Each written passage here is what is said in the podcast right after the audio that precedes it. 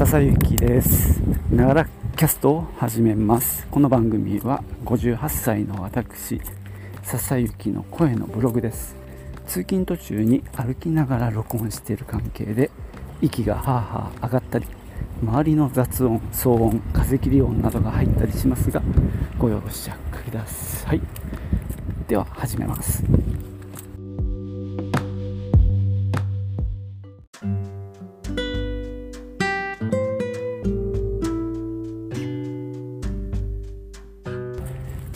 今日はですねあの春アニメの総括ということでまとめていきたいと思います。もうねあの新しい番組が始まってる昨今でまたねあの取捨選択をしているわけなんですけどもとりあえずですね春の分の、えー、まとめをしとかないと忘れちゃうんでねお話ししようと思いますが、まあ、最後までね見つけたものお話ししていこうと思います。まずパリピ孔明。まあこれがね今回一番僕は良かったですね。まあ前にも1回お話ししましたけども一度まあなんだろう、えー、2回ぐらいねなんかあの格上の相手よりもお客を集めたみたいな感じで盛り上がった後まあラッパー？DJ か？え？ラッパーか？壁対人の登場とか。あるいはあれですね。えー、D あとあれは誰？あのスティーブ・アオキじゃなくてスティーブ・キド？なんかが出てきてお前の歌には何か足りないみたいな話になってみたいなところからの展開もなかなか面白かったしまあラスト2回は本当良かったですね。えー、あのななみんだっけ？あの、まあ、ライバルでもある彼女のステージをうまく利用して、えー、石壁の戦いをねイメージしてまあ10万いいねだっけ？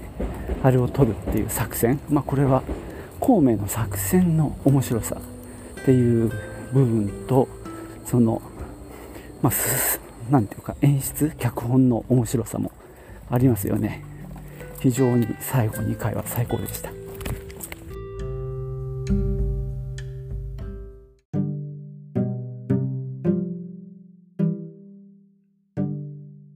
えー、2番目に紹介するのはスパイファミリーですね、えー、最初の頃はスパイファミリーとかって言ってましたがどうもスパイファミリーだそうです、まあ、これも最後まで面白く見れました。でも最終回なんかちょっとあっけなかったですよね。なんちゅうの？えこれで終わっちゃうんだぐらいの感じでまあセカンドシーズンが始まるっていう こともま決まっててのまあ最終回だったのかなと思いますが意外になんだろう盛り上げ要素はなかったですね。なんかむしろ今までのあらすじみたいな感じで始まっちゃってで水族館のエピソードでえこれで終わるんだってちょっとね拍子抜けでしたが、まあ、このクールの中ではですね一番僕がグッときたのはあのなんだっけあの学校に入るあたりのエピソードであのエレガントっていうねあの偉い人が出てきてそこが特にあの面接っていうのかなあの偉い人の部屋の中に入ってからのやり取りで何だっけその前のお母さんのことはみたいな話聞かれたところは結構ときましたね。あそこを見てあこれは面白いなと あの思った次第です。あのよくは知らないんですが世間的にはかなり評判が良かったようですね、まあ、僕もなかなか良かったかなと、まあ、パリッピ孔明の方が俺は ツボにはまったんだけどね。でもまああの大変いいので、まあ、セカンドシーズンも楽しみです。まあポッドキャストもねこの番組のがあってちょっと全部は聞けてないんですけどね。あの時々聞いたりしてますが、まあ、このなんだろう面白さ、まあ、僕が男からだからかもしれないんだけどもあの夜さんがねやっぱり夜さんだっけ？あの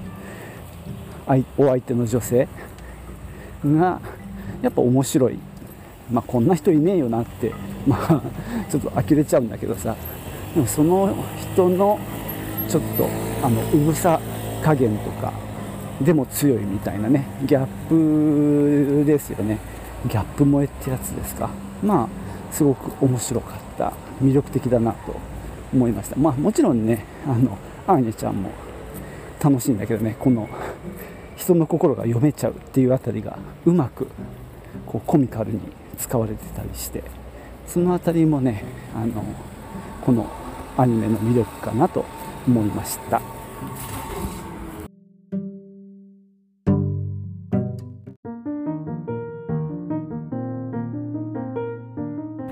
はいあと春アニメで最後まで見たのは「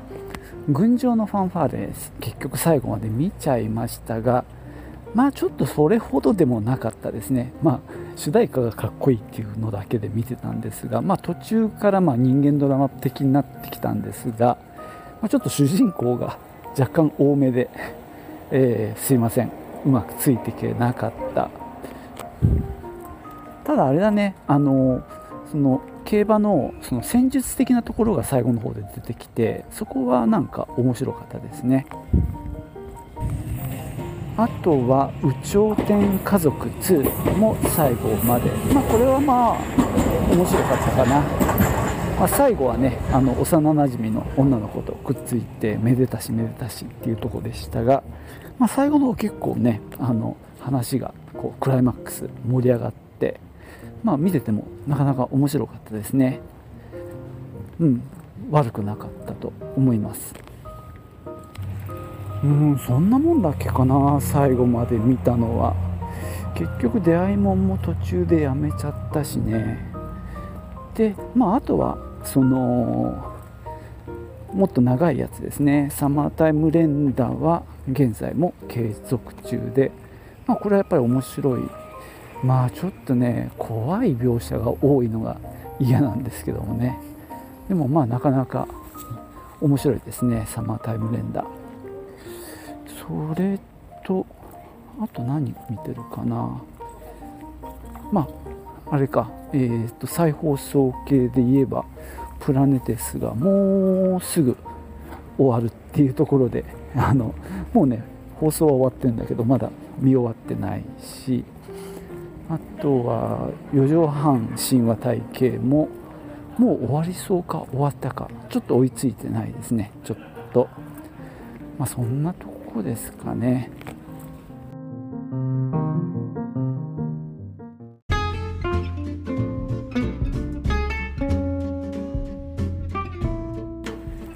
はいそんなわけで今日は、えー、2022年の春アニメの総括ということでお話ししております。そういえばねまだ続いてるので新作「青足」も面白いですね。こうサッカーの勉強になるというねなかなか学習的要素を含んだアニメですね。あの単行本もねもう出てるんですけども最近そのアニメ化に合わせてか、えー、子供向けの単行本も出てるみたいでちょあのちょっと高いらしいんですけども巻末に、えー、なんか解説のページがあるっていうのがねあの特徴みたいです。あとはまあもちろん子供向けなんでルビが振ってあるとかねそんなバージョンもあるみたいです。あとまあ今更の再放送なんですけども回るピングドラムも、えー結局今までねちゃんと見てなかったんで今回初めてずっとちゃんと見てるんですがまあちょっと一時期これはどうなんでしょうか。うんこれはおもろいのかなってちょっと疑問もあったんですがまたね最近になって面白くなってきましたね。あのー、なんだろうあの主人公のえー、兄弟たちの親が、まあ、テロリストだったっていう、まあ、これはそのなんか読んだところによるとなんだろうサリン事件をモチーフにしてるっていうことらしいんですけどもね。その辺りからまたなんかちょっと物語が展開してきた気がします。そうですね。で、えー、ちなみにもう、えー、夏アニメっていうんですかね。それも始まってますが今一生懸命なんていうかこれは見るこれは見ないっていうのをねザクザクやってるとこです。またねご報告できたらなと思うんですがなんせ覚えてられないっていうねあの見終わったやつ。でもまあ振り返るととにかく、えー、ダントツでパリピ孔明でしたね。今回の春アニメは非常に良かったと思います。でまあ続いてスパイファミリーでまあ有頂天家族2あたりはまあどっちでもいいか。やっぱパリピ孔明かな。このもうダントツ1位でしたね。非常に良かったです。じゃあそんなとこでね今日は終わろうと思います。じゃあまたね。チュース。